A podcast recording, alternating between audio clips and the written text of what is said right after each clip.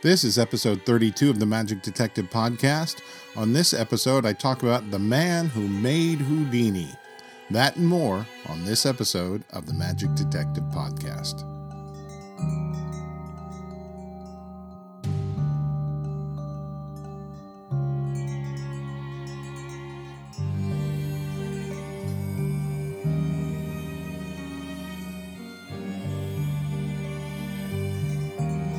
Hello, and welcome to season two of the Magic Detective Podcast. This is the podcast for all things related to magic history.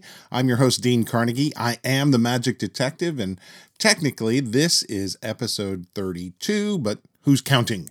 Uh, I am very excited for this new season and ready to get things rolling. So, uh, oh, by the way, if you have, uh, if you're new to the podcast, you've never listened to it before, please go back and listen to the previous 31 episodes for a ton of great magic history stories. But um, hey, if you want to start here, that's fine too. Uh, today, we're going to get right into the feature. Um, today, the episode is about the man who made Houdini, and it's not without a little bit of controversy. In fact, the reason I began down this road of research was to attempt to get to the bottom of an apparent controversy. But before I do that, let me set the stage. The year was 1899. Harry Houdini was a struggling performer doing everything he could to push his way up the showbiz ladder, but he, he just couldn't seem to get any traction. In February of 1899, he presented a show in Minneapolis, Minnesota for the Minneapolis Press Club, the location of which was at the Postal Cafe. Houdini was on hand to entertain them with sleight of hand tricks. He was also appearing at Kohl and Middleton's Palace Museum in Minneapolis. This comes from a February 21st, 1899 article in the Star Tribune newspaper. The following month, Houdini would move to the Palm Garden in St. Paul, Minnesota. The St. Paul Globe newspaper, March 7, 1899 edition, records an event that happened involving Houdini, and here is that story. Houdini was performing at the Palm Garden, and part of his act was the challenge handcuff routine where anyone could bring cuffs up and he would attempt to escape from them. A member of the audience suggested that he let the police try. So, between acts, Houdini and the manager of the Palm Garden headed over to the Central Police Station in St. Paul, and they asked Chief Schweitzer if, uh, if, well, he could be challenged with a pair of the uh, the police cuffs. The chief comes out with an unusual pair. According to the newspaper, the chief was quoted as saying, I'll fix him, meaning I'll fix Houdini. I've got a pair that would defy Mephistopheles himself. And they put the cuffs on Houdini, and then uh, they added a few more modern cuffs on him as well. And then Houdini was escorted into another room to attempt his escape in private.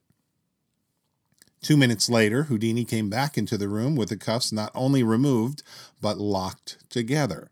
The locking together was a subtle way of showing that he didn't simply slip the cuffs off his wrists, but rather he had to open them in order to be able to lock them together. And as I mentioned, the feat made the newspaper. In that same issue of the paper, this article appeared the bill for the week at the Palm Garden is an especially strong one.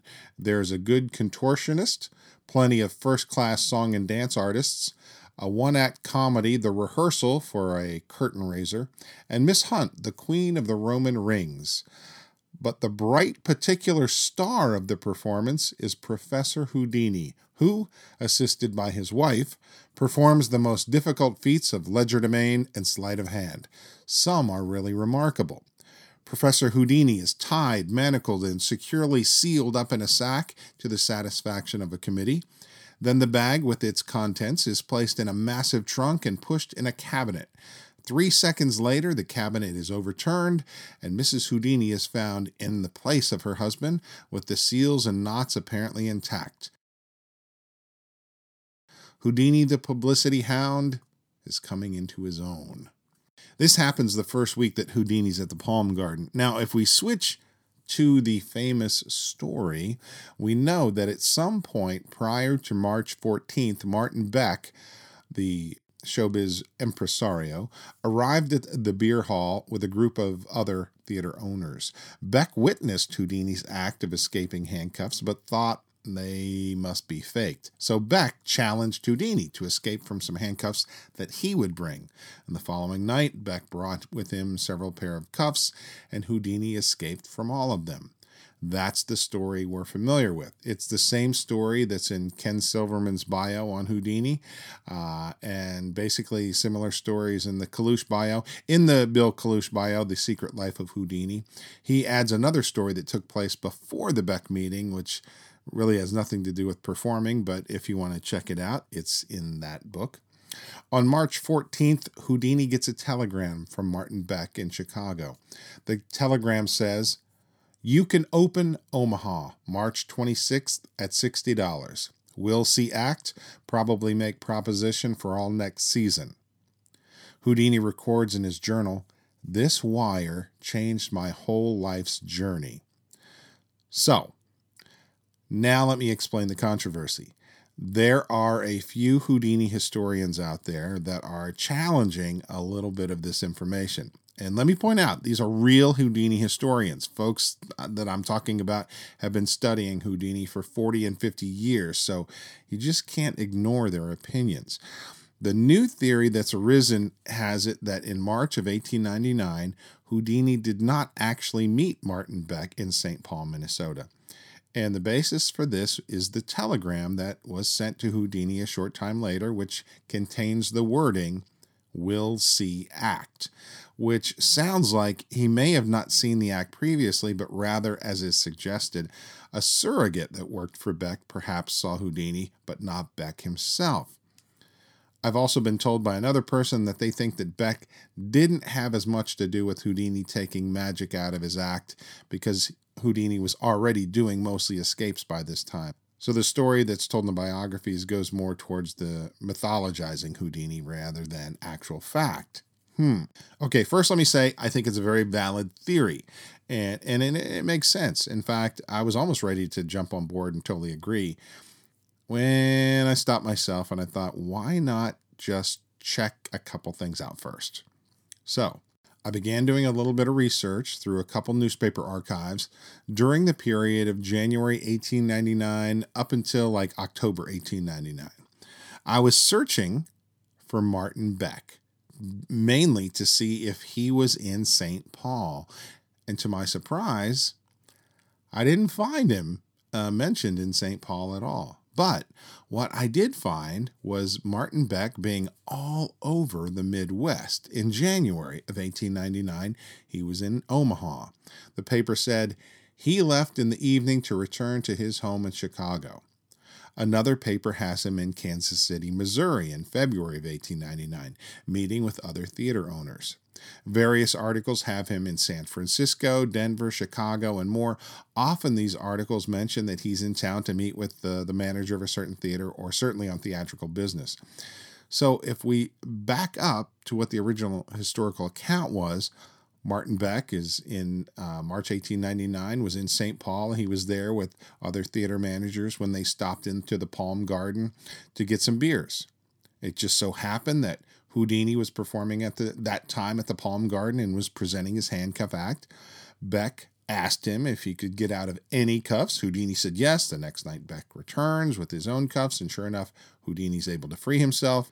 A few days later, Beck sent Houdini a telegram, the one I mentioned above, to which Houdini added, This telegram changed my life's journey. I think it's highly likely, given the fact that Beck was all over the Midwest during uh, this time, visiting various cities, that he very well could have been in St. Paul. There was no Orpheum Theater in St. Paul or in Minneapolis, but there would be very soon after this. And this very likely could have been the reason why Beck was visiting. It wasn't unusual for Beck to travel to various cities for work, and he wasn't just he wasn't just sitting in his office in Chicago. It was the train. The train could take him easily to quite a few cities in the Midwest. Also, because there was no Orpheum in St. Paul at the time of Beck's visit, I sort of doubt that Houdini contacted Beck to invite him to his show. I think it was more pure accident, or if you prefer, fate. According to the Ken Silverman bio on Houdini, Martin Beck says this about Houdini No managers would believe your act was fit for vaudeville. They all considered it a museum act. Now take a look at what I said above. Houdini was working the Palace Museum and then the Palm Garden, which was an elaborate beer hall.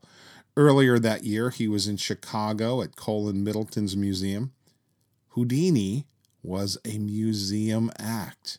His act was kind of all over the place. He had escapes, card tricks, scarf tricks, the metamorphosis, and more. And I think he was I, he was slowly taking magic out and replacing it with escapes. But sometimes an act can go from good to great simply by changing the order of the show. Sometimes uh, changing a, a few lines in a script can be all that you know is needed to make a big difference. Comedians, for example, they sweat over every word in a joke, trying to take away as much as they can in order to make the joke as short but as funny as possible. In much the same way, Beck is the one that took Houdini's raw talent and molded it into the jewel it became. Now, I want to repeat that statement from Beck one more time. No managers would believe your act was fit for vaudeville. They all considered it a museum act. That statement also reveals that theater managers were aware of Houdini. He likely was contacting them, sending them press notices, but his resume only showed museum appearances, which was the thing holding him back. The very thing that he was doing was the thing holding him back. It's crazy. Now, to remove my detective hat for just a minute and put on my performer hat, um, I think it'll help me explain this next piece a little easier. Uh, I, I, frankly, I do believe that being a performer can give you a little bit of insight into another performer's life that might be missed by somebody that doesn't perform for a living. It's just my opinion. Consider this. This this is all hypothetical, but listen. There's a performer. This person has a great act that is presented at birthday parties. Stay with me, stay with me. This person does an incredible show. Both kids and adults love him. An agent sees him simply by chance and says, Do you think you could get the same kind of response if you played a different venue, maybe something other than somebody's living room? And the artist says, Yes. Now, the performer gets booked to play a banquet hall. Same act, but the audience is different. The number goes from, say, 15 to 300, and the circumstances are different. Do you think that the agent is going to say to himself, Well, I've already seen the act, I don't need to see it again? Or do you think the agent, who has now gone out on a limb, trusting his gut, he's going to go see this performer at a larger venue? He is most definitely going to go see him to see how he's able to adjust to the new circumstances. Can the artist adapt, or can the artist really only play small venues? It's the same with Houdini. He was playing places that had smaller audiences. Granted, I'm sure he had a theater in there uh, from time to time, but his act was a, a, mixture of material magic, escapes, card tricks. Along comes Martin Beck. He has an eye for real talent. He can see a diamond in the rough. He tests Houdini out in Omaha. Houdini is a hit. Beck knows I've got something big on my hands. Houdini just needed the guidance, the tweaking, and the introductions into the right venues, and from there, his own talent would explode onto the scene. Yes, Beck sent the telegram that said, We'll see Act make an offer for next season doesn't mean that he didn't already see the act previously. It does mean he wanted to see it in its new environment, new audience, and very likely the restructured act that came about from whatever tips or suggestions Beck had for Houdini. If the Kellock biography is to be believed, Martin Beck told Houdini, I think you're a terrible showman. Why don't you cut out the little magic stuff and just give a couple of the big thrillers, the handcuffs and the trunk trick? I suppose it's possible for Beck to be so blunt, but I sort of doubt he told Houdini he was a terrible showman. But I don't doubt that he told him to pull the magic, however. By doing so, Houdini became a specialty act, the first escape artist, if you will. That was a very unique thing for the time. On one hand, he could be a generic magician, but on the other hand, he could be Houdini the handcuff king. Who would you rather see? After Omaha, Houdini began to work the Orpheum theaters all over the U.S. Beck didn't waste any time getting Houdini going, and Beck was working on a fall tour of Europe, which had to be held off until the spring of 1900 due to the war in Europe. Now, here's an unusual thing that I found in a newspaper from July 1899. It reads in his dispatch, Mr. Beck states that European agents have been instructed to be on the lookout for the most attractive novelties to be found in the European capitals. So Martin Beck knew that European agents were looking for great acts to play in Europe, and he was quickly putting together a tour for Houdini because he would be one of the most unique things the Europeans had ever seen. Finally, I come to this sentence from Theo Hardeen, Harry's brother. Although many persons claim to have made Houdini, all credit should go to astute Martin Beck. So that's my take on things. I believe Beck met Houdini in St. Paul. I think he gave him suggestions on how to change his act from a museum act to a vaudeville act. Houdini had the raw talent, he had all the ingredients, but it was Martin Beck as the master chef that put the ingredients together into a palatable dish that audiences would love. And I don't think there were major changes, only some tweaks and fine tuning, and Houdini was ready to go. What is interesting is that Houdini acknowledges his big break with Martin Beck, but then after that, he spends much of his time arguing and fighting with Beck over fees and the amount of money that Beck is taking and other commissions as well. Beck has no problem fighting back either. The comment I made earlier, or I read earlier, no managers would believe your act was fit for vaudeville. They all considered it a museum act. That came about during one of their squabbles. Beck had planned for Houdini to return to America in the summer of 1900, but Houdini was busy with European dates so Beck delayed it, and then delayed them more. And eventually, Houdini asked Beck if he could buy out his contract. They agreed upon a price. The uh, the fee was going to be five hundred dollars, and Houdini would be back to being his own manager. And things that things worked out pretty well for Houdini in the long run, but I wonder how different things would have been had he continued with Martin Beck. Now, Houdini never strayed very far from the Keith Albee Orpheum circuit, so in many ways he did remain true to Martin Beck. And Beck, as it turned out, was one of the honorary pallbearers at Houdini's funeral. Going back to the original issue, I still think it's a valid theory. The only way to say definitively that Martin Beck was in St. Paul in March of 1899 would be to find a hotel receipt with Martin Beck's name on it, or a letter from Beck to Houdini which mentions the St. Paul event, but I don't think that's very likely. Now, if I might shift gears a bit, back in August, I put out the fourth Magic Detective Podcast contest. The question uh, for that contest was what was the real name, not the stage name, the real name of Maurice Raymond's second wife? The answer was Pearl Beatrice Gonser. The answer could be found on episode 19 and also on episode 29.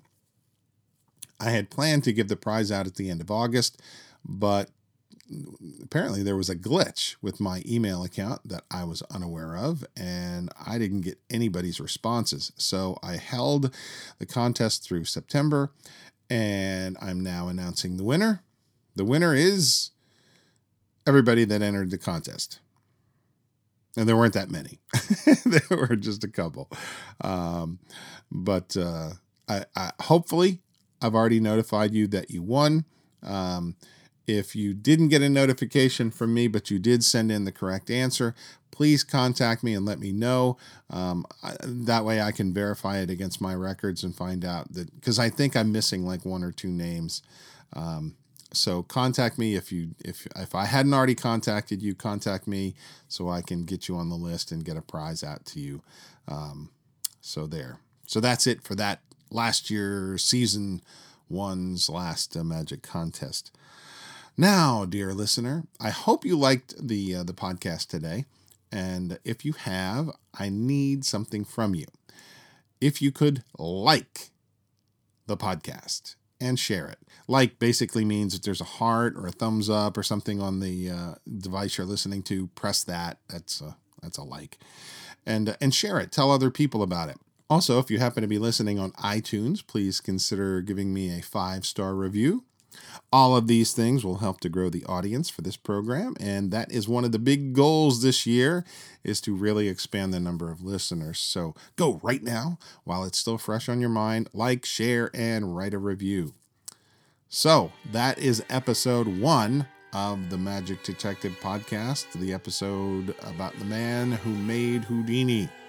I hope you enjoyed that. My name is Dean Carnegie. I am the Magic Detective. I will be back soon that means this week, with another episode of the podcast.